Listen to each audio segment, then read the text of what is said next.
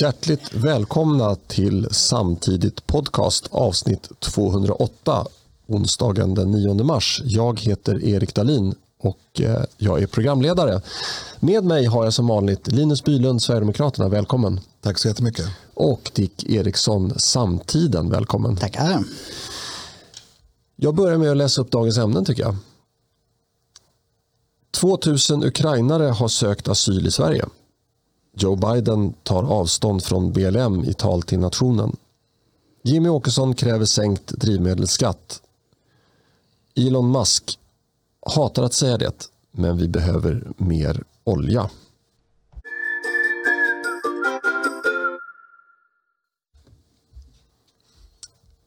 Vi har mycket att prata om idag. Eh, bara fyra ämnen, men vi tror att det blir ganska stora diskussioner kring eh, något ämne i alla fall. Eh, och dessutom är vi lite tidspressade så att vi tänkte banta ner laget runt. Eh, Dick, du får säga något väldigt kort. Ja, nej, men jag eh, tackar för eh, stödet för att jag satt där ensam förra veckan. det blev ett, ett kort avsnitt men folk tyckte det var eh, bra att man ändå hörde av sig trots att det var, eh, blev som det blev så att säga. Mm. Så det, det, var trevligt att höra. Mm. Mm. Eh, Linus? Mm, ja, till Dicks eh, grej där. Det, det, är ju smart tycker jag av oss att vi kom fram till det. Att vi gör en kort sån istället för att skriva på Facebook att det blir inget idag. Det är liksom väldigt få som tar del av. Medan mm. den som eventuellt satt och väntade på poddavsnittet åtminstone fick lite information. Ja. Eh, det ska vi göra fler gånger om det, blir, om det skiter sig. Det sket sig eh, på grund av att Putin invaderade eh, Ukraina ska vi säga. Och att du var i Sälen. Eh, de, det är en dålig kombo helt enkelt. eh, skämt åsido. Nej, men, eh, två saker. Då. Jag hade fel om jul. Eh, det är en kalori som är en eh, kubikcentimeter eh, vätedioxid, det är, det är väteoxid eh, som värms upp från 14,5 till 15,5 grader. Om jag minns rätt nu. Ja, det var någon vecka jag läste det sen, sen jag läste det. Men, men eh, det, är alltså, det var alltså fel i sak. Du, ja, det var du, två veckor sedan du ja. tog upp det. Mm. Ja, men jag läste ja. det för en vecka sedan. Ja, precis. Du, du, frågade mig och jag svarade med något sorts, sorts eh, reflex, reptilhjärnereflex mm. med någon definition för, för energi. Mm. Eh, och det var ju, jag beskrev kilokalori, för jag nämnde ju liter. Just eh, och så. Och Nej. Beskrev, jo, jo, Nej. Jo, jag, jag, jag sa liter. En, en liter vatten ja, är en grad. En liter vatten är tusen liter. Inte hundra. Tur att, inte här, är, kilo är ja, tur att det här inte är en kemipodd. Ja, eller, ja precis. Fysikpodd. Pre prefixpodd. Ja, välkomna till Prefixpodden. Idag ska vi prata om vad E till E lika med MC upphöjt till 2 betyder. Eh, gud, vilken tråkig podd. Mm. Eller det kan vara kul. Men, men det ska vi inte prata om nu. Eh, definitionen eh, för jol är ganska, den är ganska besvärlig. Mm, ja, jag läste också den. Den mm. var ju fantastiskt besvärlig. Den orkar vi inte prata om. Det var lite om. elektronsvängningar och, ja, exakt, och det var typ exakt. på den nivån. Jaha. Men, ja, även, men, ja, alla, här, alla enheter har ju blivit ändrade. Eh, förr, förr hade man en meter liggande i ett kassaskåp i, i Paris. Eh, nu definieras en meter med antalet typ kvarkar. Absolut inte kvarkar, men, men ni fattar vad jag menar. eh, Okej, okay, men strunt i det så länge. Eh, det andra jag skulle vilja säga är att jag kommer antagligen, eller jag ska inte sluta på podden här idag på stående fot, men jag kommer ha mindre tid för podden. Eh, och eh, jag kommer inte att betrakta mig som en, som en eh, obligatorisk medlem, eh, åtminstone fram till valet. Och det är jättetråkigt, men, men eh, det, det håller inte. Det blir alldeles för mycket kvälls och helgjobb för mig om jag ska hinna med mitt riktiga jobb. Eller det blir det ju oavsett med mitt jobb, men, men ännu mer eh, om, jag, om jag lägger tid på, på poddandet eh, i de här både oroliga och roliga tiderna. Ja, eh, mm. och Så jag förväntar mig blommor och choklad nästa vecka om jag kommer. Mm. För, för, att upplysa lyssnarna om vad du gör på riktigt då. Mm, vad gör du på riktigt? så är du stabschef för Jimmy Åkesson. Mm, och det är en valrörelse som drar igång mm. ganska snart. Mm. Så det är väl det som tar lite tid. Eh, ja, man, man, gör ju sina prioriteringar här i livet. Mm. Och eh, Jag ska inte säga att du har prioriterat fel. Men, eh, Nej, jag borde ha kanske prioriterat bort familjen tänker du. ja, eller... För det är det enda som jag har kvar. Nämligen. Alltså, jag ser ju det här som att du väljer Jimmy över mig. Ja, ja men det är, väl, det är väl mer att det måste jag göra. Annars du, du betalar mig inga pengar. Nej, det gör jag faktiskt inte. Det inte. Men du, kan... du, du skaffar ingen mat på mitt bord hemma, det kan jag säga. ah, Okej, okay. så du, du är en löneslav där. Ja, men, men, ditt hjärta ligger i alla fall... Ja, ja, ja, ja det, det, vet jag var det mm. ligger. Ja, härligt. Sen kan jag väl säga en, en, sista grej. Jag har två saker som inte är riktigt jobb idag. Jag har massa jobb idag, men jag har två saker som inte är riktigt jobb. Det ena är det här, alltså podda, och det andra är att gå till frisören. Och jag förbannar att det är fel ordning. Mm. Mm. Ja, nu har vi sagt det. Bra, varsågod eh, Erik. Ja, eh, jag känner ingen akut stress att gå till frisören, men nej, eh. Eh, kanske borde ändå. Ja, i alla fall. Kan ju gå förbi och säga hej bara. Ja, jag, jag har en rakapparat hemma. Det har mm. besparat mig många kronor genom åren. Mm. I alla fall, eh, jag, på temat då väldigt kort. Jag har varit i Sälen över sportlovet med familjen och det var fantastiskt väder. Det, ja, det svenska vintervädret visar sig från sin allra bästa sida där. Mm. Nog med, om analyser kring det. Eh, vi kör igång.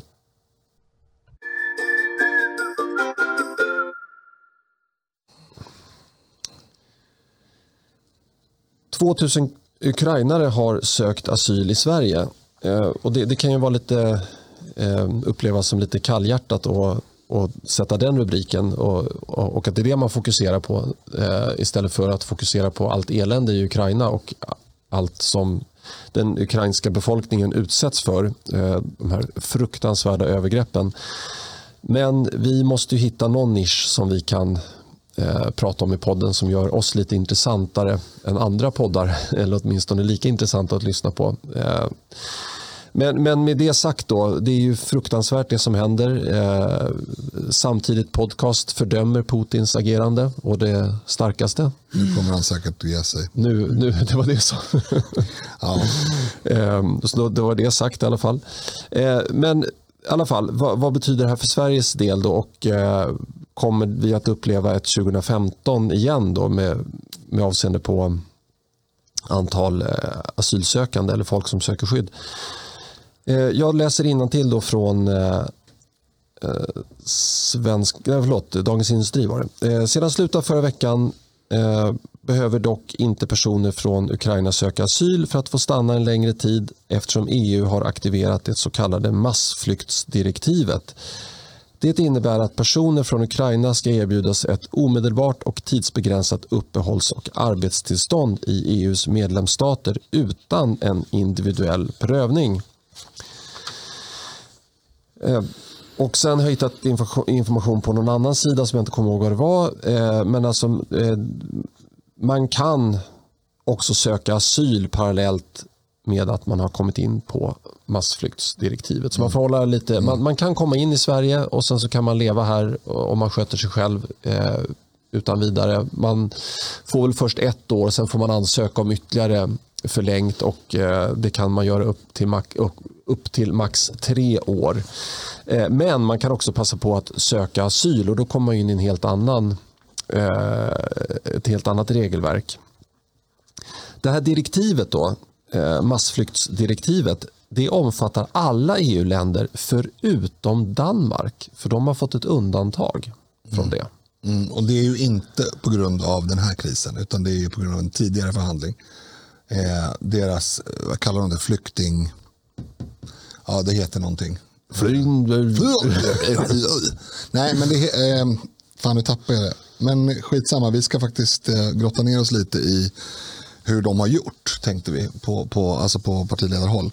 Eh, och studera det på närmare håll, för de har ju lyckats med att få netto, nettoåtervandring. Mm. Eh, och det är på grund av det här. Och de har ju inte förhandlat till sig att, så att säga, inom citationstecken slippa ukrainare nu, utan det är bara en effekt av en tidigare förhandling. Ja, och de har ju aldrig varit med. Det här är direktivet eh, tillkom tror jag 2002. Mm.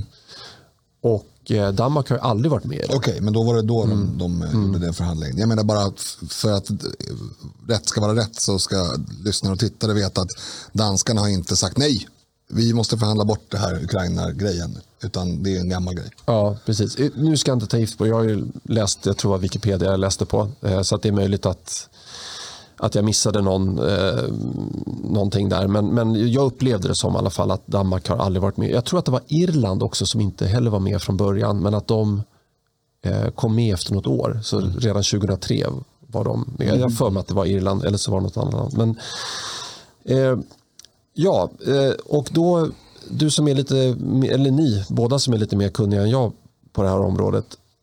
Hur går det till då? Är Sverige skyldigt att erbjuda boende med mera till alla ukrainare som tar sig hit på det här massflyktsdirektivet? Vem vill svara på det? Jag kan svara vad Sverigedemokraterna tycker och tyckte innan det ens brakade lös. Okej, okay, men du, du, vet inte lagstiftning. Om om det kommer 100 000 ukrainare, mm. som, de, har ju rätt att resa in i Sverige. Mm. Eh, har vi, kan vi säga det, men ni får bo på gatan eller har vi en skyldighet att ge dem bostäder och så vidare? Det, det tvistar de lärde om vem som ska mm. finansiera det. Men det är klart att vi ska husera människor som flyr från Putins bomber. Det, är väl, det, är väl, det tror jag inte någon är emot. Och, alltså det finns så otroligt många parametrar i det här. Eh, en parameter som är väldigt viktig att ha med sig om man vill Eh, jag vill, jag vill gärna ställa det här i, i relation till den migration som vi har varit väldigt skeptiska till. Eh, och, och, den har ju pågått i 30 år, men, men eh, låt, låt oss använda flyktingkrisen inom citationstecken som jag inte ens, eh, jag, det är ett propagandauttryck eh, som jag inte tycker om, men vi säger det. Eh, 2014-2015. Då, om man skulle göra en, en karta då från krisen, så, eh, kriget som man flyr ifrån och sen så skulle man liksom plotta upp så här hur många stannar i i respektive land, då är ju ordningen omvänd. Eh, alltså ju längre ifrån eh, krisen det landet ligger, det vill säga i det här fallet Sverige, desto fler per invånare har man tagit eh, ansvar för, tagit hand om. Medan det borde vara tvärtom, det vill säga de länder som låg närmast, eh, i det här fallet då Medelhavet, som man ofta flydde över, eh, borde ha tagit fler. Sen så borde man naturligtvis precis som vi har förespråkat tidigare, eh, använda närliggande eh, angränsande länder. Men om vi bara pratar Europa nu så blev det ju så att ju närmare Medelhavet du kom desto färre fick stanna och fler fick stanna i Tyskland än i Italien och fler fick stanna i Sverige än i Tyskland per, per invånare. Och därför och att vi har högre bidrag och man Exakt. behöver inte jobba när Exakt. man kommer hit utan man blir försörjd i hela sitt liv. Exakt, och det borde vara tvärtom. Det borde vara fler som som stannar i det omedelbara närområdet. Några spiller naturligtvis över på nästa och några till på nästa och så vidare. Det, det är ganska naturligt. Och eh, önskemålet är ju att det blir så nu. Att det omedelbara närområdet, det vill säga Polen, eh, Bulgarien, eh, vilka fler länder har? Har Slovakien en liten gräns mot... Eh... Kanske. Ja, det har de. Ja. Ja. Eh, där bör ju så att säga flest stanna och huseras. Om jag förstår Ungern det hela rätt. Förlåt? Ungern? Mm, Ungern vet jag inte faktiskt. Jo, kanske. Kolla det. Eh, skitsamma. Jo, Ungern Min poäng är i alla fall att... Rumänien, om... Ungern, Slovakien och Polen. Ja. Min poäng är i alla fall att den, det finns också flera skeden i det här. Det, det ena är det omedelbara skydd, tak över huvudet och mat på bordet. Där är det liksom ingen... Där kan man inte hålla på och... Det vore dessutom jävligt förbannat osvenskt att säga nej, ni får inte komma in här. Särskilt då när det finns, och det är med nästa puck, eh, en otrolig skillnad i hur civilsamhället ser på de här två Eh, flyktingvågorna. Därför att här ser vi människor som är i princip uteslutande kvinnor, barn och äldre. Och de flyr från, de, det, tar, det tar mindre än ett dygn från att de lämnar sitt land till att de är någonstans. så att säga. Det är inte så att de tar sig genom hela Europa i dussin länder och sen kommer till Sverige och säger vi behöver asyl. För det är ju helt, det är ju, då är man ju ekonomisk migrant. Eh, att Polen inte nödvändigtvis klarar varenda, varenda eh, asylant eller, eller flyende i det här fallet, det tycker jag är ganska självklart. Men självklart måste det största ansvaret ligga ett, på de närliggande länderna, två, på unionen. Och då pratar vi ekonomiskt ansvar. Det gäller även i Sverige. Dick, vill du kommentera det? Ja, alltså... Um jag tycker ju det att Sverige har bedrivit en fruktansvärt galen migrationspolitik. Mm. 2015 var det masspsykos eh, och hela Mellanöstern och Afrika skulle hit mm. och alla var välkomna enligt flera partiledare. Det var det som gjorde att jag engagerade mig i politiken igen. Jag hade ju tänkt att eh, politik ska jag inte hålla på med. Det, det, det har så många ja, det, det, är så mycket gräl och skit som inte är oväsentligt. Mm. Men, men då tänkte jag nu måste jag fan göra något för det är ett dårhus var Sverige 2015 mm. och även 2016. Det, det är dårhus och, och alla sju gamla partierna klarar överhuvudtaget inte av att diskutera frågan. Nej. Utan alla som kom ut från andra länder var helt plötsligt gudar och mm. de viktigaste personerna i världen. Tack att, för att ni valde Sverige. Ja, mm. precis. Medan svenska pensionärer har lägre pensioner än i grannländerna och, och får äta eh, hund och kattmat. Alltså, jag fattar inte, fortfarande inte hur man tänker. Och nu känner jag att nu kommer det där tillbaks. Mm. Och jag avskyr eh, alltså sådana här, vad ska man säga, Ja, de är IQ-befriade känslosvall. Mm. De är livsfarliga. Vi har sett, det är ju därför det har gått åt helvete i historien tidigare. När sådana här IQ-befriade känslosvall har dragit över olika länder. Mm. Det leder åt helvete. Jag vill inte... Är det inte en väsentlig skillnad? Jo, det finns ju skillnader här. Det här är, de är kristna, de, de finns i, i, ja, vad man nu definierar som närområde. Så, så jag förstår massförstör, massförstörelse. Massförstörelsedirektivet. det här, vad heter det nu? Det är, det, eh, Massflykt, flyktsdirektivet. Mass, massflyktsdirektivet ja. Mm. Men då tycker jag ju att då ska man titta på hur många utlandsfödda har varje medlemsland i mm, EU. Exakt. Sverige har 20 procent nu. USA som alltid brukar kallas för ett eh, migrationsland och att det präglar hela den amerikanska politiken och historien. De har inte, aldrig haft mer än 13 procent utlandsfödda. Nej. Aldrig mer än 13 procent. Sverige har nu 20 procent. Mm. Och eh, då tycker jag man ska titta på det. Sverige har 20 procent. Vad har Tyskland? 16 procent. Mm. Frankrike 13 procent. De skulle vara ett av de här två stora eh, och, och välbärgade länderna skulle kunna ta emot 3-4 miljoner ukrainare var. Mm och ändå inte nå upp i 20 procent. Så jag tycker att eh, den svenska hållningen borde vara att, att de länder som inte tagit emot folk från Mellanöstern och Afrika så som Sverige har gjort eh, och inte har 20 procent utlandsfödda, de borde ställa upp nu. De ska ställa upp och där är, du, där är du och jag 100 Medan vi har inte de, eh, jag tycker den här uttalandet om att Sverige är fullt är ganska bra. Ja, alltså Sverige är ju fullt men det finns ju en massa saker att göra. Till exempel så finns det väldigt många människor som inte får befinna sig i Sverige. I Sverige. De ska ju ut. Ja, men det blir ju inte så. Du, Nej, jag, menar, jag menar de, bara de som styr villkor. Sverige idag skiter i alla lagar som upprätthåller några skyldigheter. Mm. Morgan Johansson och alla de här, de skiter i det. Alla som sätter sin fot i Sverige kommer att vara i Sverige och kommer att försörjas av svenska skattebetalare.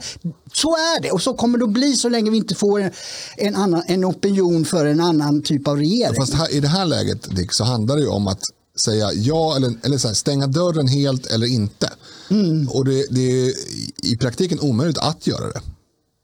Eftersom de, de här människorna hade även innan den här krisen så hade de 90 dagars viseringsfrihet i hela ja, ja. Schengen. Jo, jo, jo. Mm. Och efter massflyktsdirektivet är det ännu svårare. Det går mm. inte. Och vem vill vara den som säger noll människor över gränsen? Jag vill inte vara den personen. Däremot köper jag exakt allt du säger. Mm. De länder som, som sket i att vi fick ta emot hela världens flyktingar, mm. väldigt bred pensel, men ni förstår vad jag menar de, de länder som sköt det här problemet ifrån sig och bara lät mm. människor passera utan att upprätthålla någon typ av ordning.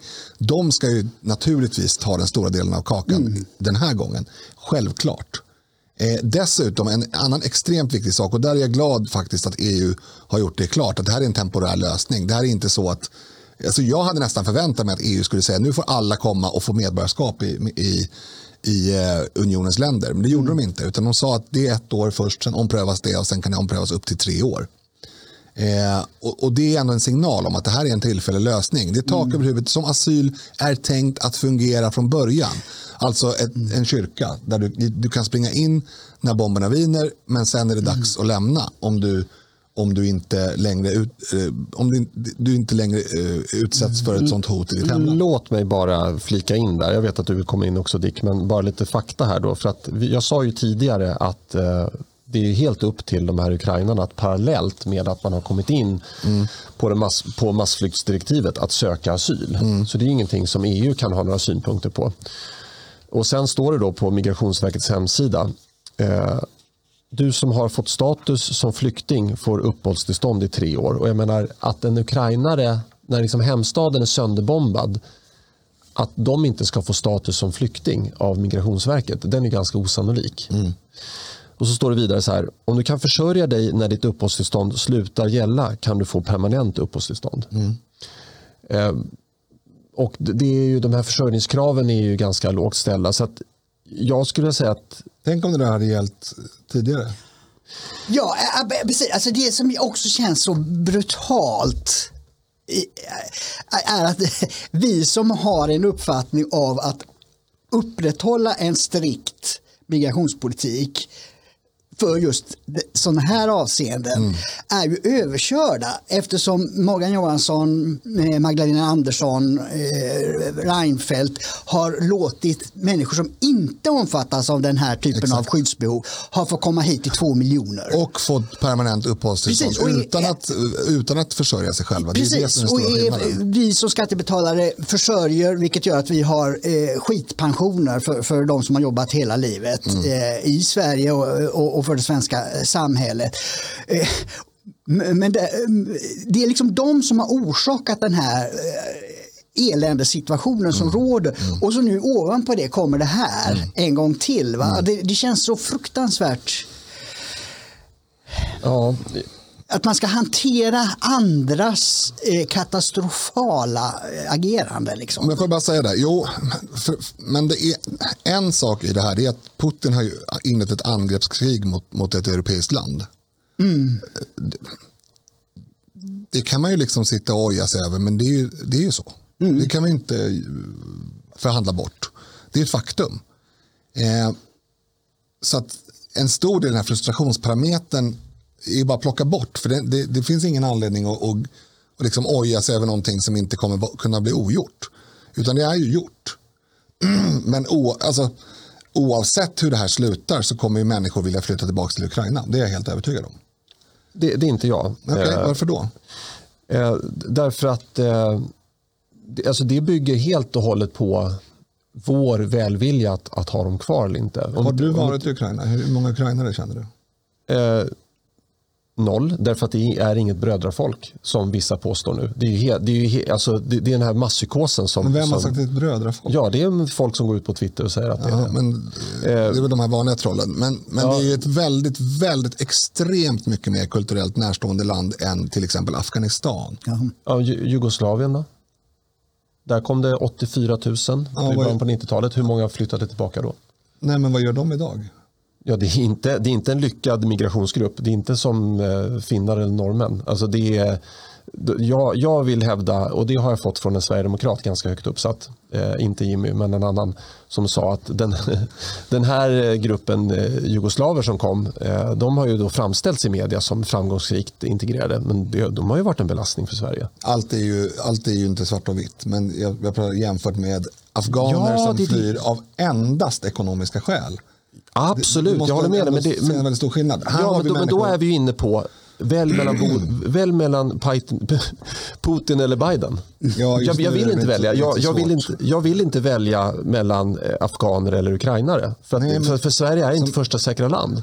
Så du menar att Polen måste ta alla de här flyktingarna? Till, till, tills, det, tills dess att UNHCR säger att Tack så jättemycket för era generösa bidrag Sverige. Ni har varit största givare per capita hur länge som helst och ni har verkligen bidragit. Men Polen svämmar över. Mm. Eh, och då kan vi säga så här, tack, då, då, då vet vi det. Då kan vi fundera på om vi ska ens vara kvar i FN. Men ska vara annorlunda nu? Nu? Ja. Eftersom, ja, nu, jag, jag, jag, jag, jag, jag går gärna på Dicks linje. För det första så måste vi lämna EU. Och det här var nästan droppen kan jag tycka. Om, om vi inte får undantag från det här massflyktsdirektivet. Eh, så den frågan kan man börja driva. Eh, det, det, kan man göra nu, men man kan inte gå ur EU nu. Men man kan börja driva frågan att vi måste lämna EU. Eh, sen kan man börja driva frågan också som Dick har lagt upp. Prata med de här människorna som bestämmer i EU.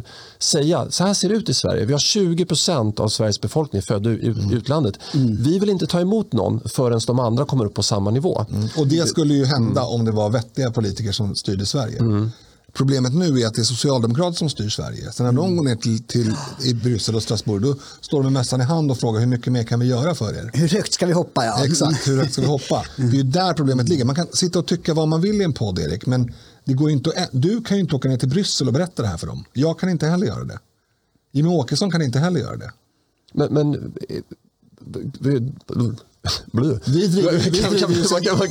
man, kan, väl säga vad man tycker. Kan, kan, bara för att man är politiker nu är, jag är inte politiker så jag kan ju säga vad jag tycker. Och det, och det, det, det har ingen betydelse. Blir ju, det blir ju inte konstruktivt eftersom du tycker saker som inte går att göra. Men kan man det inte... bästa vore ju om alla kunde, istället för att gå bara sväva fram. Det är mitt förslag.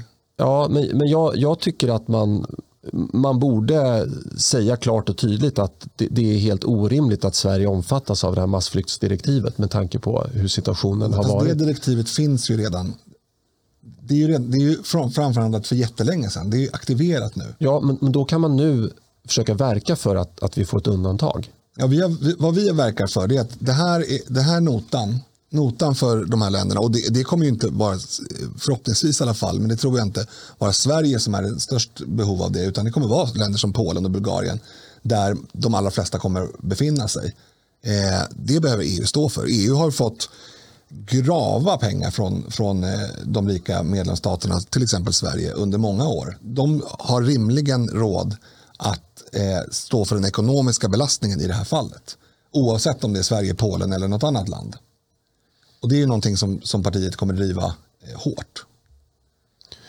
Ja, jo precis. Nej, men, äh, det, det, det, återigen blir, blir det så här dubbelt. Och om det fanns vettiga makthavare i Sverige så mm. skulle de åka ner till Bryssel och säga precis det du säger. Exakt. Att eh Eh, närmast eh, säkra land är ju Polen och de här eh, e EU-länderna. Därför är det, eh, vi har den här unionen. Så, så är det ett ansvar och eh, då måste Bryssel disponera om sina sin budget. Den här coronafonden till exempel som inte handlar om corona utan om att ge medelhavsländer eh, budgettillskott mm, eh, borde eh, dras in och säga att nu ska det användas till det här ändamålet. Mm. Och Sverige, om vi hade haft vettiga politiker, hade åkt ner till Bryssel och sett till att hävda det mm. och på det sätt, jag, jag kan inte exakt hur beslutsgången är, men använda vetorätten. Alltså Sverige har ju vetorätt i vissa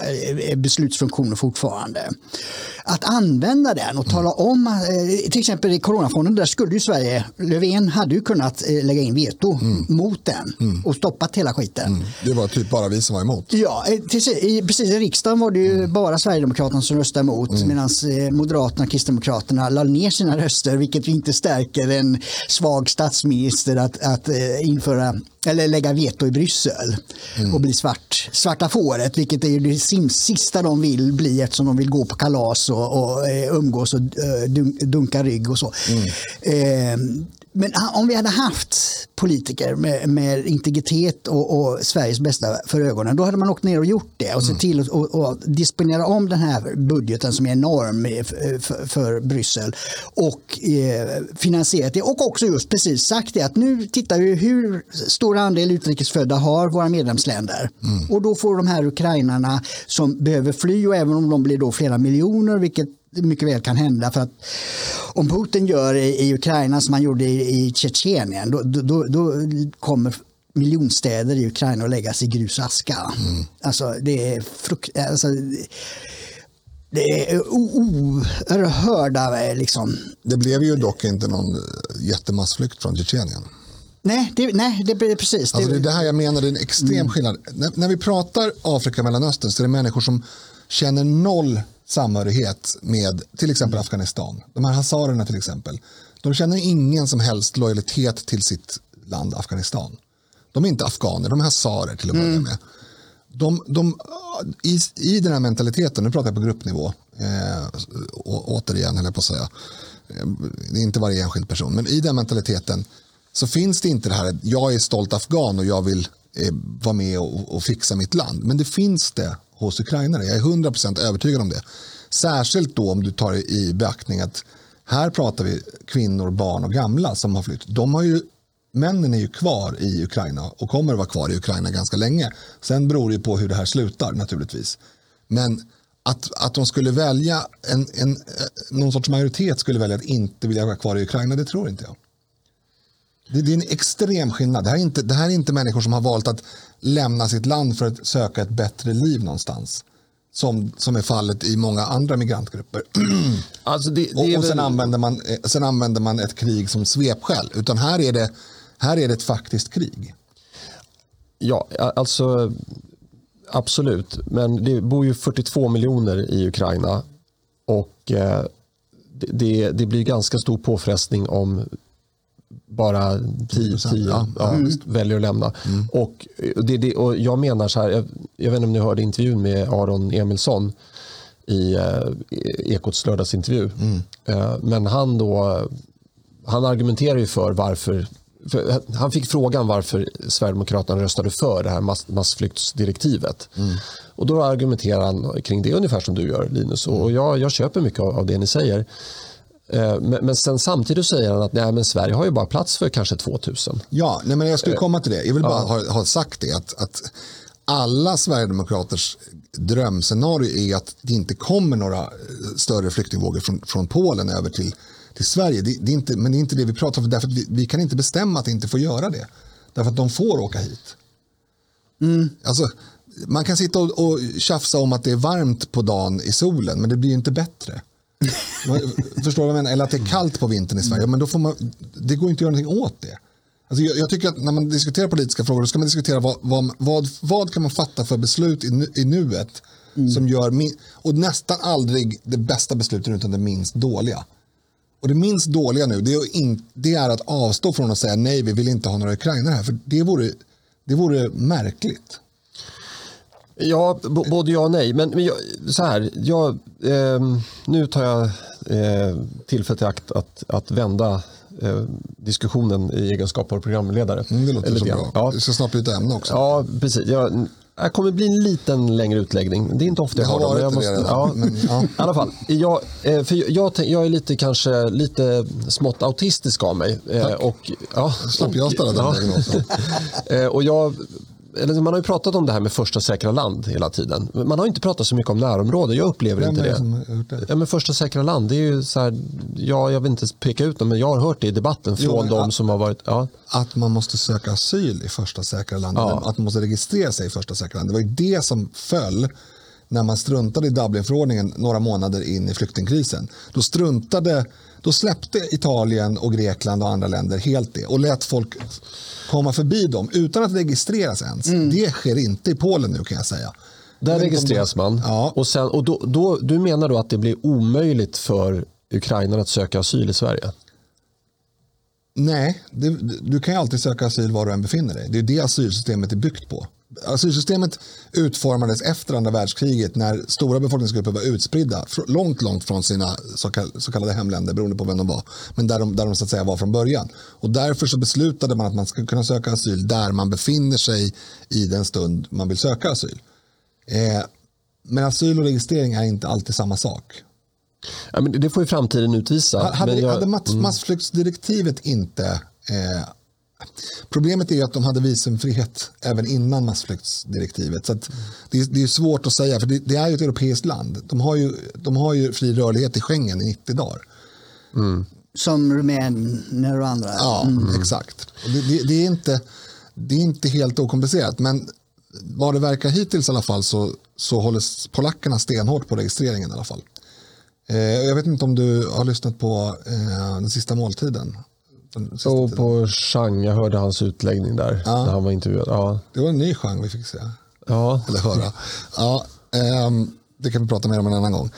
Men jag, jag, jag, jag, tycker att han är lite naiv. Men eh, får jag fortsätta? Eller vill mm, du? Jag, fortsätter. Ja, I alla fall, jag, jag blev lite frustrerad. Så jag, jag, ställde en fråga på Twitter här för att höra liksom vad, vad folk har för åsikt om det här. Så jag skrev så här, om ni bortser från att ukrainare som grupp har andra egenskaper än araber, varför ska vi ta emot den ena gruppen men inte den andra? Betänk att inget av länderna är första säkra land. Och, eh, jag, jag, ska läsa två svar här som, som liksom boxar in 85-90% av vad alla skrev. Sverige har historiska band till Ukraina som vi inte har till Mellanöstern, Nordafrika. Mm. Eh, Ukraina ligger i Europa. Även om vi inte är första land så är vi ändå närområde. Det är bara cirka 80 mil dit från södra Sverige. Därför bör vi hjälpa till på samma sätt som vi själva förväntar oss att bli hjälpta i händelse av nöd.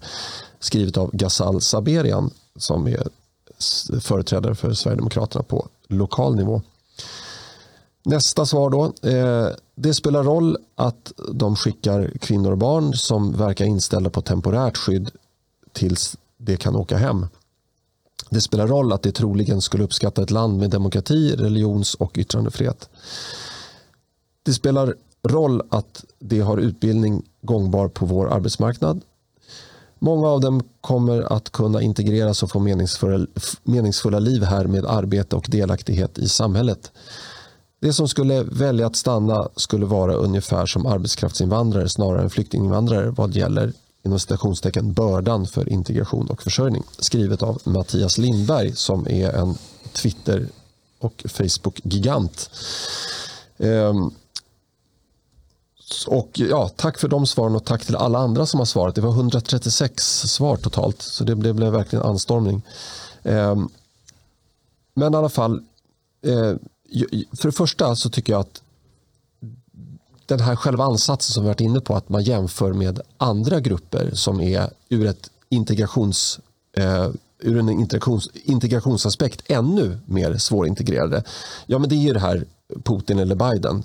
Det, det, jag, jag tycker inte man behöver välja någon av dem. Eh, och eh, när det gäller då eh, brödrafolket. Jag ska att inte gå in på det där. Nej, okej. Okay. Eh, då hoppar vi över det. Det har jag redan nämnt i så fall. Då. Eh, och eh, avståndet, ja, landvägen. Sverige är fjärde säkra land. La, landvägen. Land, landvägen? Det landvägen. färger från Ja, då kan, vi säga att, då kan vi säga att eh, Sverige är första säkra land från Syrien. Då, för de har ju en kustremsa där. Då kan de ju ta en båt. Och ja, men lägg Nej, men alltså, det är så här, jag, är, alltså, jag, jag, vill, och alla autisters vägnar, säga att du ja. är inte autist. Men, men, men, ja. men, du är ju inte klok. Och släng alltså, av. På riktigt. Hur kan, du Nej, jag, inte förstå, hur kan du inte förstå skillnaden mellan att vara andra säkra land och vara sjuttonde säkra land? Därför att det står ingenting i lagen om andra säkra land. Men vi, pratar står, moraliskt, bara, vi pratar moraliskt. Ja, ja, Okej, ja, det kan vi, det kan vi alltså, om det. Men, ja, om, det skulle, vara, om det skulle vara så mm. att, att USA fick för sig att eh, inte ta tillbaka sin brittiska koloni utan tvärtom eh, överta Storbritannien. Det var en galen eh, amerikansk president som gick in med, med båtar. De, de liksom ströp Engelska kanalen och sen så började de invadera. Så att alla var tvungna att fly till Norge. Skulle de inte kunna få komma till Sverige då? Jo, jag, jag, jag kan köpa att, att eh, Sverige är andra säkra land. Jag tycker ju inte mm. att, jag vill ju helst ha så få migranter som möjligt. Framförallt migranter som behöver någon typ av försörjning. Men det, är inte, det ligger inte på bordet här. Det är inte så att vi får välja det. Vi får inte välja noll. Nej, okej, okay, men jag, jag, jag, jag, jag du, du argumenterar mot saker som inte går att ändra på. Det är krig i Ukraina, människor flyr in i Polen. Polen har direktförbindelse med Sverige med färja. Det är ett grannland i den bemärkelsen. Precis som att även om vi låtsas, vi låtsas att eh, Torne inte finns, det, det är liksom hav där. Då skulle ju Finland ändå vara ett grannland. Mm. Men, men, jag, jag, jag, kan jag försöka ja. tolka er, er konflikt här? Eh, och, och, och, jag har ju lite, alltså rent eh, känslomässigt så, så, så, är jag ju också på, eh, känner jag ju det, det Erik också känner, men det, det beror på att vi har ju en, tror jag, en eh, tillitsunderskott. Mm mot de politiska systemen mm. eftersom de har missbrukats så fruktansvärt 2015. Mm, ja, inte bara då. Ja, eller ja, fram till ja. 2015 eh, och, och sen har det skett lite skärpningar och så nu är det lite lättnader då när det blev permanent lagstiftning så har man ju Morgan Johansson lättat återigen på eh, mm. reglerna. Och, och, i, alla fall jag känner en oerhört låg tillit till att svenska lagar följs av svenska politiker och svenska myndigheter. Mm. Man följer inte svensk lag. Nej, jag håller med. Och därför blir det så då, reaktionen då när det kommer upp en ny sån situation blir att hålla igen utav bara helvete. Mm. För att inte skapa samma eh, kaos som då. Mm. Men det beror ju på just eh, det här att man inte har tillit till och det är det som gör det så svårt att diskutera. Eh, för det är liksom de som har makten, eh, man har ingen tilltro till dem. Nej. Att de vill ens upprätthålla svensk lag. Va? Och då blir det så, då, den, svenska, alltså den politiska debatten blir så svår att föra då. Mm. För då, då, hamnar man i det ni hamnar i här, att man börjar eh, titta på hur ser reglerna ut. Men jag, jag tror att egentligen handlar, handlar det om att Ja, helt enkelt makthavarna eh, inte går att lita på. Ja, absolut, och det är ju egentligen orsaken till att vi har en så stor eh, grupp människor som var irrationellt och väldigt tölpigt emot vaccinet eh, och en massa andra sådana där så, mm. ifrågasätta etablissemanget grejer. Ja. Eh, att, den, att den rörelsen blir så stark beror ju naturligtvis på att man har missbrukat sin makt ja. under så många år. Mm. Eh, självklart, men, men i det här läget så måste man ju som sagt då välja mellan olika dåliga lösningar. Man kan mm. inte välja en bra lösning. Man kan inte välja att veva tillbaka tiden 30 år och göra saker rätt. Utan man måste välja den minst dåliga lösningen just nu. Mm. Och där menar jag att Sverigedemokraternas linje att säga vi kommer inte säga blankt nej till någon. Vi vill helst att de stannar så många som möjligt i närområdet, det vill säga absoluta närområdet, det vill säga Polen, Bulgarien, andra länder i närområdet. Vi vill också att andra länder som inte tog något ansvar under den förra flyktingkrisen som inte alls var, var flyktingar på samma nivå eller på samma sätt. Eh, vi vill att de, eh, de länderna tar ett mycket större ansvar den här gången. Sen så finns det en parameter till som jag tycker vi ska diskutera. Och den tycker jag bör diskuteras även bland andra svenska partier och europeer. Självklart så ska vi inte ge människor möjlighet att permanent stanna i unionen. Varför då? Det skickar helt fel incitament. Exakt. Mm. Och då menar jag direkt till Putin. Vad vill han? Mm. Mm. Han vill ju att de ska stanna i unionen så att han kan fylla på med ryssar. Mm. Och sen kan han säga nu ska vi ha folkomröstning. Mm. För det är det som är hela problemet. Där. Det, här är ju, det här är ju ett sätt att pusha ut människor som, som ser sig som ukrainare, ja. som vill vara självständiga. Och vill, demokratiska. Demokratiska ja. element som vill ha en, en, en, ett, ett fritt Ukraina med sina lagar och regler. Och det finns jättemycket att säga om Ukraina som är negativt. Det är inte någon det är inte någon, någon duvunge. Nej, korruptionen är ju enorm. Ja, det, de ligger inte högt upp på demokrati. Men om man ställer det mot Putins Ryssland mm. så är de helt plötsligt ett ganska trevligt land. Mm. Jag vill bara ha det sagt så att ingen tror att jag tycker att Ukraina är ett europeiskt land som vilket annat som helst. Mm. Har man synpunkter på Polen och, och Ungern som många svenska politiker har, ja då, då måste man ha väldigt långtgående synpunkter på, på Ukraina. Det är organiserad brottslighet, det är eh, korruption, det är brist på demokrati på ett sätt som, som skulle göra det i jämförelse med ett, ett västerländskt land, ett, europeiskt, ett riktigt europeiskt land om jag får uttrycka mig så, eh, ett EU-land, så skulle det vara väldigt stor skillnad. Bara för att ha det sagt. Mm. Eh, men jag tror ändå att, ja men som sagt, det beror ju på hur det här slutar. Men samtidigt, om man, om man skulle dra några taktiska kärnvapenladdningar i Ukraina så att det inte gick att vara där, vad ska vi göra då? Ska vi säga ni, ni får hoppa i Östersjön och, och dränka er? Nej, men i det läget, jag... Jag, jag menar bara att alltså, om det inte blir så, om ja. det inte blir omöjligt att bo i Ukraina, om det inte blir omöjligt att flytta tillbaka dit, då kommer de här i väldigt hög utsträckning att göra det. Jag är helt övertygad om det. Men, men det, beror, det beror ju inte på deras egen välvilja, utan det beror ju på vår, våran Liksom... Nej, det beror i väldigt stor utsträckning på att de vill bo i sitt land Ukraina. Precis ja, som vi var, skulle vilja bo i vårt land Sverige. Varför flyttade inte de här 84 000 jugoslaverna, ex-jugoslaverna tillbaka för?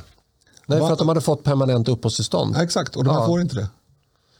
Nej, men det är det jag menar. Det bygger mycket på att vi säger ni har inte permanent uppehållstillstånd. Vi kommer faktiskt använda i, slut, i slutändan kommer vi använda vårt våldskapital att, att mm. uh, Och det är det ja. jag inte litar på att uh, man kommer upprätthålla. Men så kan man säga. Kommer, men det kan man ju då kommer Reinfeldts jo, och det, Magdalena Anderssons typen och säga ja, men nu har de ju varit här så länge så nu blir det permanent. Jo, visst, det, så kan man säga, men det kan man ju i så fall säga om allt. Om jag säger så här, mm. det borde vara högre straff på rån då kan Erik säga att ja, det kommer ändå inte efterlevas. Det blir en jättekonstig diskussion. Vi pratar mm. ju om vad vi ska ha för regelverk.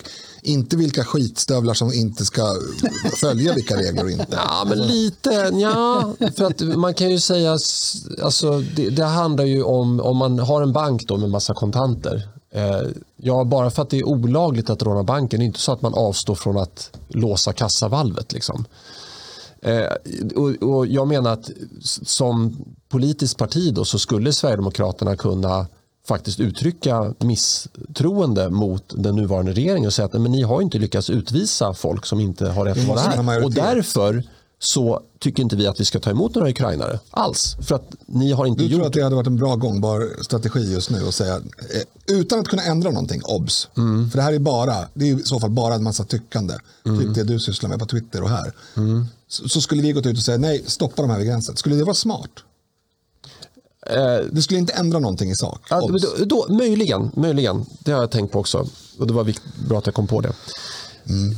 Jag skulle kunna tänka mig att vi kan ta emot hur mycket ukrainare som helst. Såvida vi gör en individuell prövning av dem och säger att okej, okay, den här personen har de här färdigheterna och har redan ett jobb i Stockholm. Ja, med som i Kanada hela Exakt. tiden har gjort. För att nu är det vår tur att plocka russinen ur kakan. Det har andra länder gjort vid andra flyktingkriser. Nu är det vår tur. Ja, men, vi, men, vi, kan ta alltså, vi är helt överens ja. om att, och vi, Sverigedemokraterna har ju pratat om innan det här hände, alltså innan innan massflyktsdirektivet, innan det brakade loss ordentligt, så, så har vi fått frågan, vad händer om det brakar loss ordentligt i Ukraina? Är, är Sverigedemokraterna beredda att, att erbjuda asyl? Nej, har vi sagt då. Vi, har, vi är beredda att husera människor om det behövs. Om det kommer till en situation mm. där, där människor, eh, där Polen blir så att säga fullt, alltså det, det svämmar över därför att det är miljontals människor, då är vi beredda att husera människor det, det, ordet har vi använt just, just för att mm. poängtera mm. att det handlar i så fall om att erbjuda tak över huvudet, mat på bordet, medicin till barnen och vad det nu kan vara. Eh, och den inställningen, det ju, den, den, faller ju lite med det här masskydds, massflyktsdirektivet eftersom vi inte kan kontrollera det på samma sätt. Men, men intentionen finns ju fortfarande där. Alltså, ska man ställa det här i relation till tidigare flyktingvågor då måste man också lägga in en, en helt annan parameter. De här människorna tar sig i princip för egen maskin från eh, sina hemstäder i Ukraina till polska gränsen och vidare ibland till Sverige, ibland till andra länder. Säkert till Danmark också för övrigt. Det ska vi följa upp sen. danskarna kommer säkert vara lika villiga på, på civilsamhällesnivå, lika villiga som svenskarna att ta, ta in människor i sitt hus. Men eh, de andra flyktingvågorna som har kommit, de har betalat smugglare med pengar som svenska staten sen har betalat ut till de här människorna som de kan ge dem till smugglare. Mm. Det, det, är inte, det är inte flykt, utan det är, en, det är en överlagd migration av ekonomiska skäl. Men vi, vi är helt överens där. Vi är helt överens att, att den flykt, inom citationstecken och flyktinginvandring vi har haft runt ja, från jag vet inte 2012 till 2015 och sådär. Mm. Den har varit en katastrof för Sverige mm. och den hade vi, vi, har, vi har inte haft någon skyldighet överhuvudtaget att egentligen ta emot någon av de här personerna. Mm. Såvida de inte kommit med flyg för då är Sverige första säkra land. Ja, för det kommer eh, inte göra. ja, jo, men en aspekt till är ju att eh, med den här regeringen så fortsätter ju den gamla migrationen Mm. i, i väldigt stor omfattning. Mm. Det, det, är nästan 100 000 uppehållstillstånd mm. per år. Även om Morgan Johansson hävdar att det, det har minskat dramatiskt mm. så har det inte det. Utan det är en enorm inströmning till Sverige från de här andra länderna. Mm. Det är anhöriginvandring i den stora gruppen. Mm. Eh, har det varit någon diskussion om att ta upp det i riksdagen. Att de, den åtminstone borde då strypas. Ja, vi försöker hela tiden och du ja. också vet jag. Ja. Eh, på olika sätt att lyfta det här. Eh, och, och, och, det är en sak som vi har sagt även i det här fallet eh, innan det faktiskt brakade lös och innan massflyktsdirektivet så har vi sagt att ska det bli tal om att Sverige ska ta emot några så är det ju, mm. måste vi ju först strypa all annan. Ja. Strypa är ett dåligt ord. Dra, dra ner till noll. Eh, både kvotflyktingar och även Just det, där har Morgan Johansson också ökat. Eh, ja. liksom. Nej, men om vi ska ha kvotflyktingar så ska det vara ukrainare i så fall. Ja. Eh, och samma sak med, det flyger in människor från Jordanien, från Turkiet, som båda två är säkra länder. Eh, självklart så ska vi inte behandla de asylansökningarna, mm. självklart inte. Utan nu handlar det om att skapa möjligheter för en sorts humanitär husering till att börja med. Mm. För det här är som sagt inte ett krig som har pågått i fem år som många andra flyktingar kommer ifrån som har varit någon annanstans på vägen och, och så att säga försökt få få saker att gå ihop under resan så att säga och sen komma till Sverige fem år senare eller flera år senare i alla fall. Precis. Utan det här är ju direkt, direkt mm. från ett hot av ett, en raket slår ner i ditt hus till att komma till svensk mm. eller polsk eller vad det nu kan vara mark. Det är en helt annan sak. Precis, och, och jag vill bara tillägga det. Alltså, jag, jag, förstår att den som är, är född och uppvuxen i, i Syrien vill ha ett bättre liv. Mm. Den enskilde personen. Och att den då använder varje möjlighet som finns att ta sig till ett land där man kan eh, bli försörjd och där det finns sjukvård och eh, allt möjligt man vill ha det. Så utifrån den enskilde är det självklart, men utifrån ett svenskt nationellt perspektiv så ser vi ju konsekvenserna när man i ett land tar emot för många Absolut. från främmande kulturer. Och det är det vi nu betalar ett oerhört högt pris för. Mm. Och det, därför måste det, den delen strypas för att vi ska få mindre skjutningar. Det var ju det i helgen nu, tre mm. skjutningar. Det har gått upp med 40 procent i år. Ja, precis. Och, och, och liksom så den eh, typen av eh, migration måste strypas, eh, kan inte fortsätta. Eh, och det är en en fråga. Sen har du den här just mm. eh, Ukraina-frågan vid sidan om det. Mm. Men som blir anfrätt. Ja, de håller, av... Jag menar att de hör ihop väldigt mycket. Mm. Och det, att som regering i det här läget inte totalt stoppa möjligheten att, att söka asyl i Sverige från något helt annat område, det är ju mm. hål i huvudet. Mm. Eh, och, men precis som du säger, det är egentligen två helt olika frågor. Mm. Men de går ju totalt in i varandra, ja. såklart. Och förtroendet eh. minskar ju. Eh, alltså jag känner det att ska de här sopprötterna hantera det här också, liksom, mm. då går, kommer det gå åt helvete mm. där också. Jag vill bara ta ett teoretiskt exempel för att belysa lite av Eriks eh, jag ska inte säga fasoner, men, men äh, saker här. Om, om vi låt, låt säga att det fanns en, en äh, vi kan säga så här att om man hade haft 90 dagars viseringsfrihet äh, i, flera, i många år mellan Afghanistan och Sverige eller Syrien och Sverige, då hade ju människor långt innan något krig bröt ut sökt sig dit och sökt asyl ändå. Eller försökt på något sätt vara kvar i unionen. Men ukrainarna har ju haft det här ganska länge. Och ändå så har det inte blivit en massflykt av ukrainare. De, de vill vara i Ukraina. Och det är klart, som sagt, om man totalt gör en asfaltsplätt av Ukraina, det går ju inte för det är ett jävligt stort land, men, men som, en, som en pedagogisk bild, då är det klart att de här människorna inte kan flytta tillbaka. Men givet en framtid där de kan det så är jag helt övertygad om att de allra flesta kommer göra det. Just nu är det olagligt att lämna Ukraina om man är stridsför. Mm. Det är alltså en totalt motsatt mm.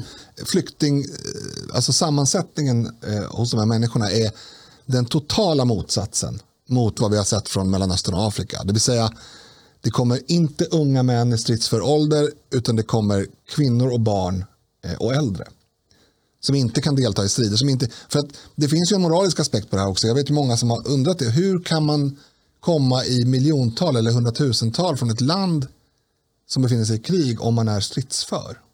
Mm. Jo, jag, jag, håller med dig Linus till 100 procent. Alltså den flykten från Mellanöstern efter arabiska våren då, och, och svallvågorna på det den är ju obegriplig på, på många sätt och hur vi i västvärlden, då, framförallt Sverige, kunde, ja. kunde svälja den här lögnen. Ja, det är därför vi är, ja. är, är ja, det är en anledning till att den här Ukraina-situationen blir också laddad. Mm. Det beror på att den tidigare hanteringen är, är så laddad. Ju. Mm. Mm. Ja. ja. Och, och eh, så här, jag, jag vill bara att man liksom tar ett djupt andetag här och eh, fundera på vad man själv säger. Alltså det här med att ja, men alla kommer få jobb här i Sverige. Och, och eh, de, de, de kommer vilja åka tillbaka. Alla kommer vilja åka tillbaka. Jag tror inte alls att alla, alla kommer få jobb. Nej, och, och det, jag, jag, vill bara, bara, som ett exempel. Eh, jag gillar ju siffror. Om man tittar på BNP per capita för Ukraina och Sverige. Sverige ligger på 49 759 US-dollar per Eh, per capita då, per invånare. Och år. Mm. Och år. Såklart.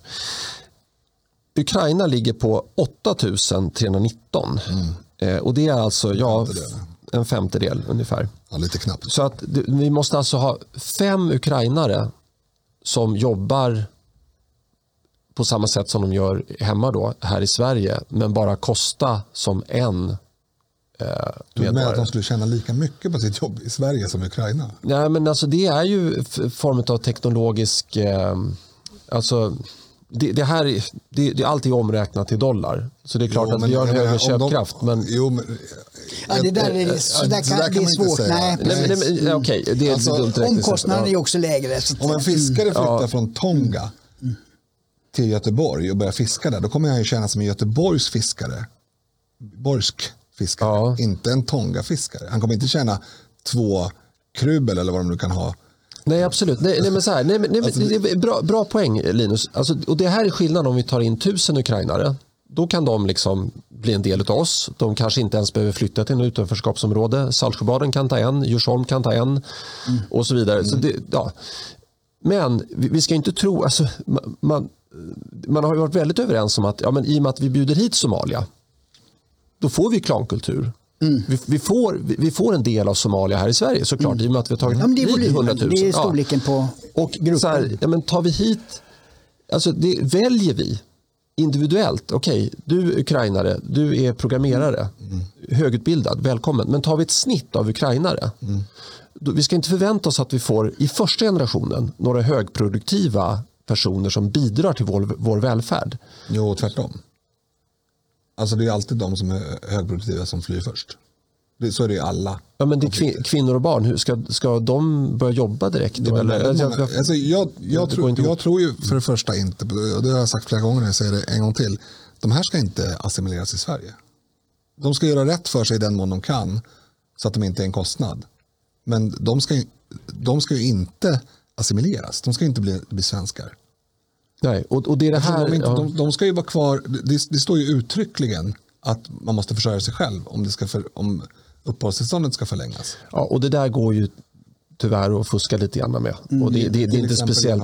Men där är, precis, det, det behöver vi inte gå in på nu för att det, det, här beror ju väldigt mycket på hur det går i exakt, Ukraina. Va? Det, alltså det bästa vore om det, någon sköt Putin i, i uh, den här veckan. Mm. Då, då, kan folk komma tillbaka direkt. Mm. Om och då blir... kommer det finnas jobb att göra. Därför att, mm. därför att det som kommer hända med Ukraina jämfört med eh, ska säga, mindre civiliserade länder som har blivit sönderbombade. Det är att man kommer, för det första kommer Europa vara väldigt eh, måna om att se till att det finns bistånd för mm. återuppbyggnad. Och då kommer det komma en... Alltså det är bara att titta hur arbetslösheten var i Europa efter, efter när Marshallplanen äh, hade liksom tagit effekt och man hade börjat återuppbygga liksom, eh, Tyskland och så vidare. Det var ju, det var ju såklart ingen rolig sits av massa andra skäl men, men det var åtminstone en, en optimistisk tid i den meningen att man kunde bygga upp det som hade raserats. Eh, och hur lång tid det tar, om det tar en vecka eller om det tar flera år, det får vi väl se. Men jag är helt övertygad om att när den dagen kommer och man kan åka tillbaka till Ukraina till sin familj eh, och till, sitt hem, till sin hemby och börja bygga upp centran och vad man nu har bombat sönder så kommer det vara en, en pullfaktor snarare än en, en från skjutande faktor så att säga? Ja, det vet i 17 om man tittar på BNP per capita då, så, så, tycker jag att det finns ganska starka ekonomiska incitament att stanna i Sverige. faktiskt. Men, men det är det här... Ja, men ekonomiska incitament har ju ingen som helst grund om du har din familj i ett annat land. Nej, absolut. Men det, det, är mycket om och men här. Ja, det, det, det, jag, jag, jag, vill, jag, tar, jag tar inget ansvar för att säga att det här kommer bli guld och gröna skogar. Det säger jag inte. Men om du ska väga en migrant under migrantkrisen 2014 och en ukrainare så är det extremt stor skillnad. För fjärde gången på, en halvtimme så är jag 100% överens med dig. jag, vill bara Men, jag, jag, vill bara så här, jag vill vara lite motvalls i den här debatten. Eh, och, och, menar, det är klart att jag emotionellt känner mer för, för de som är i vårt närområde. Jag känner mer för norrmän än jag känner för tyskar. Jag känner mer för tyskar än jag känner för ukrainare. Men jag känner mer för ukrainare än jag känner för syrier. Ja. Självklart. Och, och ja, alltså, ekonomiskt sett, det är klart vi ska hjälpa så, mm. så mycket vi kan. Det är bara det att jag har sett en ganska jag ser de här masspsykostendenserna, allt mm. är guld och gröna skogar. Mm. De, här, de, de, är, de är så skickliga yrkesmän va? och de jobbar. Mm. Och de, ja, men inte om vi välkomnar godtyckligt från Nej. Ukraina. Så att jag, jag vill liksom väcka de här frågorna. Men ingen grupp gör det. Och det vill jag bara mm. säga. Alltså, Sverigedemokraternas politik kommer ju all, en sverigedemokratisk politik skulle ju aldrig göra det misstaget att säga att de här eh, är bra människor så att vi behöver inte ha några regler. Utan poängen här är att säga att ni, vår kyrka här som klarar en bomb, ni får vara i den, men ni måste hjälpa till. Och hjälper ni inte till så får ni inte vara kvar. Mm. Framförallt inte när bomberna har slutat regna. Mm. Är du med? Ja. För asyl, asyl eller skydd i det här fallet, jag vet inte om man, om man, om man automatiskt får asyl på grund av massflykt. Nej, det, det låter inte så på det här citatet du läste från Nej, är... Dagens Industri. Då är det ju uppehålls och arbetstillstånd. Mm. Och, mm. och, och, sen skulle man kunna stanna längre om man söker asyl. Mm. Men som sagt, alltså, jag hoppas ju på en så pass, eh, så pass mild överspillan till eh, det svenska samhället att det blir eh, civilsamhället som, som liksom tar det största ansvaret. Och sen hoppas jag, och det kanske är naivt och jag förstår att det är naivt, men jag hoppas verkligen att alla, eh, både svenska och andra politiker i EU fattar att det här är någonting EU måste stå för. Alltså i, den, I den mån det blir en ekonomisk belastning på värdländerna så är det rimligt att EU står för det. Precis, men, men, som, men som jag ser att du hånler och jag håller ja, också inombords ja, för det, det kommer inte hända. Nej, med den regering vi har i Sverige nu så kommer Sverige få betala hela kalaset. Vi betalar hela även kalaset. Polen, ja precis. Ja, precis. Ja. Det blir så. Sverige ska betala allt i EU. och, och, och sen ska vi be om ursäkt för det. Ja, exakt, mm. precis. Jo, ja, men där är jag med på din sida. Ja, jag tror att vi, får, vi är tvungna att dra ett streck där för, för eh, just den här diskussionen. Ja, och nästan för alla andra också. Ja, ja väldigt kort om andra. Mm.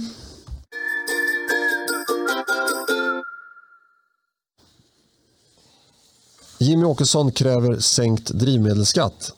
En konsekvens av kriget i Ukraina är att alla råvaror som utvinns i Ukraina och Ryssland stiger i pris. Det kanske mest påtagliga är drivmedelspriserna. Så här skriver Jimmy Åkesson på sin Facebook. I detta allvarliga läge måste regeringen agera för att snabbt och resolut säkerställa att Sverige inte stannar. Med förhållandevis enkla förändringar av reduktionsplikten och skatterna kan priset vid pump pressas ner 4-5 kronor per liter. Med hänsyn till nuvarande mycket svåra läge kräver vi att regeringen omgående agerar och sänker bränslepriserna. Mm. Kommentarer? Jo, jag, jag, tycker det är viktigt här att komma ihåg det att eh, regeringen eh, skyller på världsmarknadspriserna. Mm. Och de är, trots att de eh, nu eh, idag på morgonen eh, väntas gå upp till, eh, eller har kanske gått upp till 130 dollar per fat, så är det fortfarande lägre än vad det var i juni 2008. Då var det 180 dollar per fat. Och efter det eh, åren som kom där så var det om man tittar på ett snitt så låg det på ungefär 120 dollar per fat fram till 2014. Då, då dök priserna neråt. Och då var ju inte bensin och dieselpriset så höga vid pump i Sverige som det är nu. Så att det är skatterna som är... Och det, för att, eh, det, det Åkesson skriver där, det, det, man kan få en populistisk uppfattning här om att staten ska inte dra in de skatterna som, som man behöver. Mm. Men det är ju så, genom, sen 2014 så har ju skatterna höjts något enormt på drivmedel. Mm, och det finns rörliga delar också som gör att mm. när eh, rå, råvarupriset går upp eller världsmarknadspriset mm. på råolja går upp så tjänar staten ja, det. Då, höj, då höjs momsen, då höjs ja, allt det här andra. Ja. Så det, det är, men jag ska säga, det är inte hela, en del av det här är ju belopp, alltså skatt i form av kronor, inte procent. Nej, just det, koldioxidskatten är det, är det, ja, så, det är väl per liter. Ja, det är bara momsen som är rörlig och mm. någon annan del. Men det, det, är en, det är en liten del av det här. Men, men sen har du reduktionsplikten när det gäller diesel. Ja. Eh, och även faktiskt när det gäller, eh, när det gäller bensin. Men då, ju, då, reducerar man ju med att tillsätta etanol. Det tror jag inte, det är inte särskilt dyrt. Så det mm. blir inte någon större skillnad även om man skulle slopa Precis. den. Så det gäller att komma ihåg det att det, det, det är inte världsmarknadspriserna som gör att eh, priset vid pump är så högt i Sverige. Utan det är miljöpartieffekt mm. under sju år. Miljöparti verkar. Så att därför finns det faktiskt, precis som Åkesson säger, ett antal kronor att plocka bort därifrån. Ju. Ja, det borde man göra omedelbart. Vi har ju, vi har ju kämpat med att få igenom det här på på andra sätt genom budget och så vidare. Det här utspelet är inte, så, det här är inte ett sverigedemokratiskt förslag som vi försöker driva igenom i kammaren. Det här är en uppmaning till regeringen där vi säger att med ganska enkla medel kan man snabbt och enkelt få bort 4-5 kronor. Så det är, inte, det, är inte liksom, det är inte kanske vad vi hade gjort om vi hade varit regering. Då hade det kanske blivit mer. Men det här är ett, en, en vädjan att göra det här. Mm. Eh, och, och det, jag ska bara säga att jag tankade. Jag ska se om jag har något datum på den här bilden. Eh, ja, första mars tankade jag. Eh, och jag kör ju inte så mycket bil. Eh, eftersom jag inte behöver. Jag är välsignad med att inte behöva göra det. Och jag känner med de som behöver tömma en tank i veckan. Eller sådär, trots att de har en snål, och, eh, snål bil och stor tank som, som jag har. Men, men jag noterade så att några dagar efter att nu har jag liksom sparat in 200 spänn på den här tanken. Ja, just det. Bara, för att, bara för att priset har gått upp så mycket. Mm. Eh, det var en kurios detalj, men, men ja, det var inte så roligt att betala 1500 spänn för en full tank. Men, mm. men det är ändå roligare än att betala 2000 får man väl säga. Mm. Det, är, det, är, illa som det är. Men jag vill bara säga, poängtera det. Den här, Jimmys uppmaning har ju missförståtts av ganska många på det ena eller andra sättet. Det är en uppmaning till regeringen att givet läget, eh, och jag tror att den avslutas med också Just det, vi behöver helt enkelt stärka Sveriges och svenskarnas förutsättningar att hålla ut och hålla ihop. Mm. Det här har ju inte att göra med okynneskörning som, som eh, miljöpartisterna försöker. Få det till. Att ja, vad var det den här osmakliga herren, herren eh, språkröret la ut på Twitter? Fight Putin, ride a bike. Ja, just det. Han ska ut cykla. Ska han säga det mm. till eh, de bönder som eh, mm. ska skörda, eller ja, nu ska de inte skörda, nu ska de väl harva eller vad de nu ska mm. göra, mm. eller plöja. Eh, ska, ska de cykla med sin, med sin plog? Nej, de är så... Mm. Alltså, förstår man inte att det här handlar om Sveriges möjlighet att stå ut under de här mm. Eh, sanktionerna. Mm. Alltså, hela Europa måste hålla ut om vi ska kunna upprätthålla de här sanktionerna. För annars har vi inte råd med det helt enkelt. Nu, är ju eh, drivmedel till jordbruket lägre beskattat än till privatperson. ska vi säga. Ja, men, men, men, det säger, finns ändå skatter också. Korrekt, som, men vi säger så här då. Människor som åker till jobbet mm. med sin bil på morgonen och sen så betalar de skatt på sin lön mm. för att det här landet ska gå runt överhuvudtaget. Ska de stå för den här kostnaden? Ska de, ska de, för det första, reduktionsplikten på diesel. Det är så här, Sverige använder mycket, mycket mer av sin andel av det slaktavfall som är eh, alltså europeiska slaktavfallet som är eh, basråvaran i att tillverka den här eh, biodieseln. Varför ska Sverige ta allt slaktavfall från Europa och göra ett biodiesel som svenska eh, dieselbilsägare måste betala för vid pump. Jag hade accepterat om det var Miljöpartiets egen pott och de sa vi lägger det här för att det ska vara biodiesel mm. i dieseln. Eller att staten sa det. Det hade varit eh, ett, ett, ett eh, modigt beslut. Men det är inte modigt att bestämma att nu ska alla som inte kan ha en elbil betala för att vi vill ha en trevlig politik som vi kan skryta med. Precis, Nej, och, och extra kostnaden för den där reduktionsplikten det är ju, räknas ju inte som skatt utan produktionskostnad. Exakt, så det, exakt. och det är några kronor bara där. Ja. Bra, ska ja, vi köra? Eh, ja, jag hade massa mer roligt att säga men det mm. får publiken vara utan.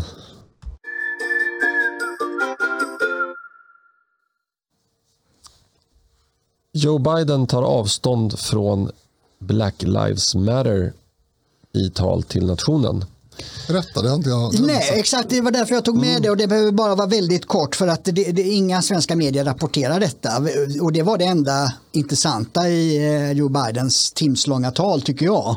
Eh, och, och det var att han sa alltså då i klartext så här Eh, och då ska vi komma ihåg att BLM har ju ett mantra om att defund the police, liksom att ta bort budgetpengarna från polisen i, i amerikanska städer och ge det till ja, sociala insatser och sånt.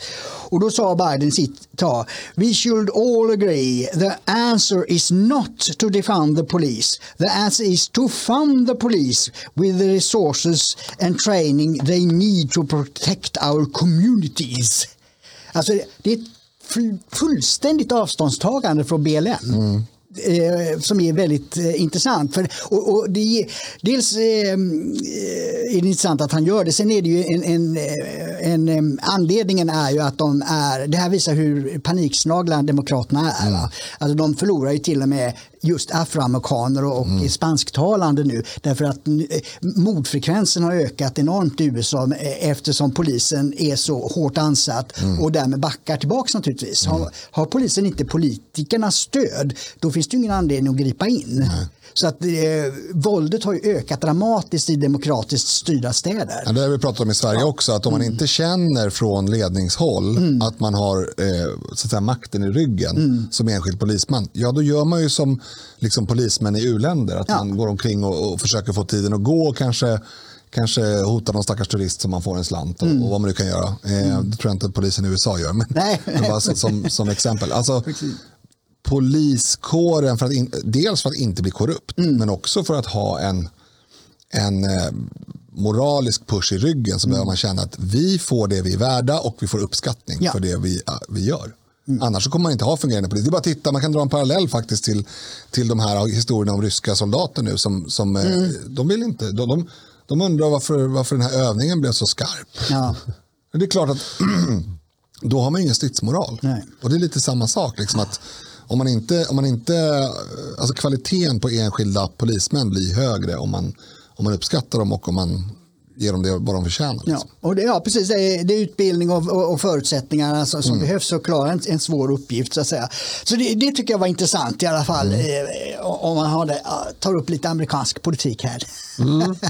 Ja, det, de kryper till korset till slut, eh, de eh, stackars vänsterliberalerna. Mm. Ja, precis. När verkligheten tränger på. Ja.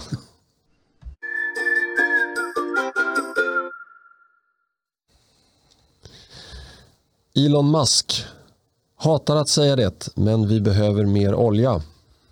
Ja. Jag, tyckte, ja, jag tyckte den var kul. Den skulle kommit i samband med Åkesson kanske istället. Men eh, den, eh, att elbilsföretaget Teslas vd eh, säger detta visar ju på hur Eh, hur situationen ser ut. Att han mm. lever ju också i, i, verkligheten och att han eh, menar ju det att eh, eh när ryska, ryska sanktioner träder i kraft nu så måste liksom politikerna fatta att man kan inte hålla på och bedriva den politik man gjorde förut. Nej. Ja, men det är väl bra. Eh, och jag, jag har ju varit på den sidan hela tiden, det vill säga den sidan som tycker om elbilar men som inte tycker man ska trycka ner dem i halsen på folk. Mm. Det är ju faktiskt inte samma sak. Och det, det, har ju blivit en väldigt polariserad debatt där det finns vissa sopprötter, om jag får uttrycka mig så, som på något sätt hatar elbilar för att de är elbilar. Det verkar ju helt galet.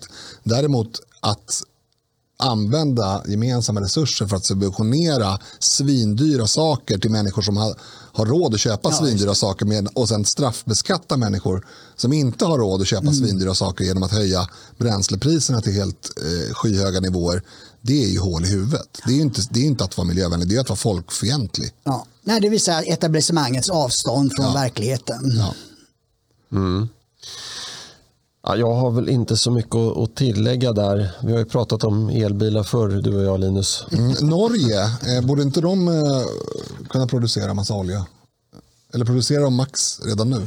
Jag vet inte. Däremot finns det ju en diskussion i, i USA där, där, en del bedömare var förvånade över att Biden inte tog upp det. Att, att eh, eh USA kan producera mer olja. Men är det med fracking då eller ja. är det vanlig? Så det, det, är ju det att Biden har ju eh, Trump lättade ju på restriktioner kring oljeutvinning och, mm. och, så. Och Biden har väl återinfört de miljöreglerna då som, mm. som gör det dyrare och eh, mindre lönsamt att, att, att, göra det. Men nu, men nu menar ju bedömare att det, och jag, jag, tror det kom sen ett pressmeddelande från Vita huset om att man ska titta på att underlätta för eh, mer oljeutvinning i USA. Mm. Mm. Ja, fracking är ju jävligt dålig grej att göra men, men man måste ju så att säga laga efter läge. Mm. Och läget nu är väl att all olja behövs. Mm. Men du känner till fracking? Ja, man, man spränger loss berget, typ eh, skiffer, Exakt. skifferolja. Det, det, är olja som ligger inbäddat i skiffer. Och så mm. måste man ju spränga sönder skiffret för att få ut oljan. Och det är väldigt mycket, så att säga, det är väldigt långtgående ingrepp i, det är inte bara att stoppa ner en pump i, i en oljefyndighet och hämta det, utan det är, det är väldigt mer omfattande. Men med tanke på priset och hur mycket priset ökar så blir det ju eh, lönsamt. Vid någon, vid någon mm. punkt så blir det ju lönsamt att utvinna olja. så. Eh, men som sagt, Norge, de har väl fyndigheter kvar. De borde väl kanske pumpa upp lite mer. Då. Mm. Vad vet jag. Mm. mm. Precis, Nej, men, eh, mer av självförsörjande till eh, Sverige mm. och eh, allianser med de som kan sälja olja som, ja. som, inte är säkerhetspolitiskt eh, helt uppåt väggarna. Men vi måste ju bara nämna där att anledningen till att Europa är i den situation ja. vi är i, det är Miljöpartiet. Ja, exakt. Och det är inte Miljöpartiet i Sverige bara, utan Nej, Miljöpartiet som Och att man liksom stängt ner fungerande kärnkraftverk i Tyskland och Sverige. Det, det är ju så brutalt korkat. Är det någon som har grävt mer i det här ryktet om att Putin har finansierat eh, den här antikärnkraftsrörelsen? Nej, nej, jag har inte grävt ner mer i det, men det, det, finns ju uppgifter på det. Mm. Att, att det, det, det, är ryska pengar som ligger bakom. Och, och det jag skrev i samtiden nu i helgen det var ju att eh, nyhetsbyråer eh, har fått många miljoner av eh, miljöaktivister för att rapportera om klimatets eh, klimat eh, mm farlighet, eller vad, vad säger man, mm. hur allvarligt det är i klimatsituationen. Mm. Till exempel AP, då, en av de här stora, eh, Associated Press heter de, det är alltså en TT-motsvarighet. Mm. De har fått 80 miljoner för att rapportera om klimat, hur illa det går i klimatet. Alltså, vad fan håller media på med nu? Mm. Alltså, nu är de korrupta så att de tar betalt för mm. att rapportera en viss eh, inställning i en viss fråga. Mm. 80 miljoner svenska kronor eller? Ja, det blir väl det svenska kronor. Ja, ja. Precis. Ja, det, det, är ingenting. Eh, public service har fått 8 miljarder mm, för att rapportera om klimatet. ja. Nej, men, eh, alltså, en, de gör det ju frivilligt. Mm. Eh, frivilligt. Jo, men de får 8 miljoner, men de gör det ju frivilligt. Ja. ja. Eh, I alla fall, eh, jo, en sista grej här då. Eh, med tanke på um, miljö och sådär. Alltså, vi har ju fasat ut vår eh, jordbruk och köttindustri ja. och, och sådär. Och nu visar det sig att det är ju Ryssland som är en stor leverantör av konstgödsel. Mm. Mm.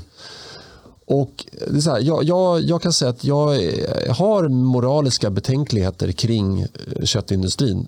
Verkligen. Jag åt inte kött ett tag. Nej, men föda upp djur enbart med syfte att döda dem. Jag, jag, jag, jag tilltalas inte av tanken. Men eh, en, en biprodukt till ja. köttuppfödning eller djuruppfödning, det är ju gödsel. Ja. Mm. Ja, men jag hade samtidigt ja. en artikel om det, liksom att det, mm. om man ska odla grönsaker och, och, sånt så måste man ha djurbesättningar som levererar Yes. Idag har vi ju massa åkermark som ligger i, eh, i vila för att EU betalar pengar för att det ska ligga i vila. Just det. Ehm, ett alternativ hade ju varit att låta kor gå där. Mm. Ja, de kan ju gå i betesmarker, hagar. Det mm. behöver inte ens vara odlingsbart. Nej. Nej. men man kan odla en annan. Alltså, du kan ha ett areal där du låter eh, nötkreatur gå eh, i några år och sen så kan du plöja upp det och använda det för produktion av livsmedel då är det så att säga både vilat och dessutom mm. eh, fertiliserat. Mm. Ja, alltså, det är så här. I, Dick brukar prata om att vänstern har utopier. Mm. Och det, alltså, vi ska inte tro att vi kan göra oss oberoende av skurkstater och samtidigt inte äta kött i Sverige eller mm. föda upp kött. Mm. Det går inte ihop. Nej, vi borde bli självförsörjande på mycket mer. Alltså, om det här kriget i Ukraina eh, fortsätter så är de är ju en väldigt stor leverantör av eh, vad heter det, vete, och mm. sånt. Va? Det, det, Europas kornbod. Just det. Mm. Allt, allt sånt där med bröd och alla möjliga sådana här livsmedel kommer ju raka i höjden priserna eh, om det där skiten fortsätter. Så att det här, och jag menar, Sverigedemokraterna är väl i princip det enda partiet som har pratat om att man vill höja självförsörjningsgraden. Mm. Ja. De andra har sagt att vi kan ringa in en leverans när vi behöver. Mm. Ja, lite som med, med, eh, när man la ner alla, all beredskap. Mm. Ja. Vi har kanaler för att köpa det på Just den det. öppna marknaden. Fast problemet med en pandemi är att alla har det behovet. ja, det går inte då. Nej, och som nu då när, när, när det är ett, en, en viktig leverantör av livsmedel ja. hamnar i krig. Mm. Då är det också slut på leverans från det hållet. Och då ska alla andra leta reda på andra leverantörer. Mm. Mm. Nej, så att, det blir lite tjatigt här. Vi, vi, får vi såg säga, det komma. Säga, men... här, jag måste ändå mm. ha sagt det. Vi, vi, vi, spelar in här på måndagen. Ja. Det kan vara så att eh, det har hänt jättemycket i Ukraina när det här sänds. Ja. Det är lite skakigt att prata om. Mm. Det kan ha hänt både förfärliga saker och kanske positiva saker.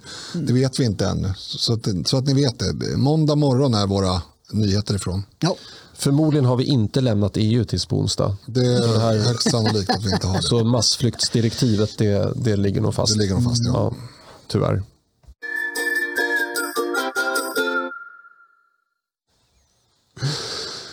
Förlåt, ta bort det där tyvärr. Ja, nej men alltså, du, du kan det inte kapa nej, podden lite, och tycka en massa konstiga saker Erik. Det var lite sarkastiskt ja. äh, skämt. Ja, bra. Ja. Mm. Eh, tror det eller ej, men jag vill också hjälpa människor. Mm. I alla fall om de kan betala för sig. Det där tycker jag var väldigt onödigt. Det var lågt, det var lågt faktiskt. Ja, ja, i, det här läget så... så men du förtjänade det. Men jag, som jag sa, nu, det är faktiskt Sveriges tur att plocka russinen ur kakan. Uh, ur den aspekten. Mm. Så det, det ska, jag är för en rättvis värld. Mm. Så, uh, då fick jag det sagt också. Det är onsdag idag. Det är slut på programmet. Jag vill tacka alla som har tittat och lyssnat, som har stått ut med eh, alla eh, argument och eh, fakta. Mm.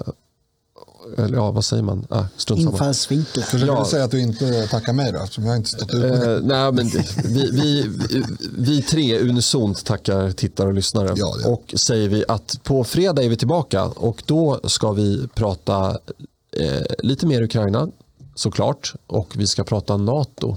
Yes. Så uh, lyssna gärna då. Men tills dess så säger vi ha det så bra och hej då. Hej. hej.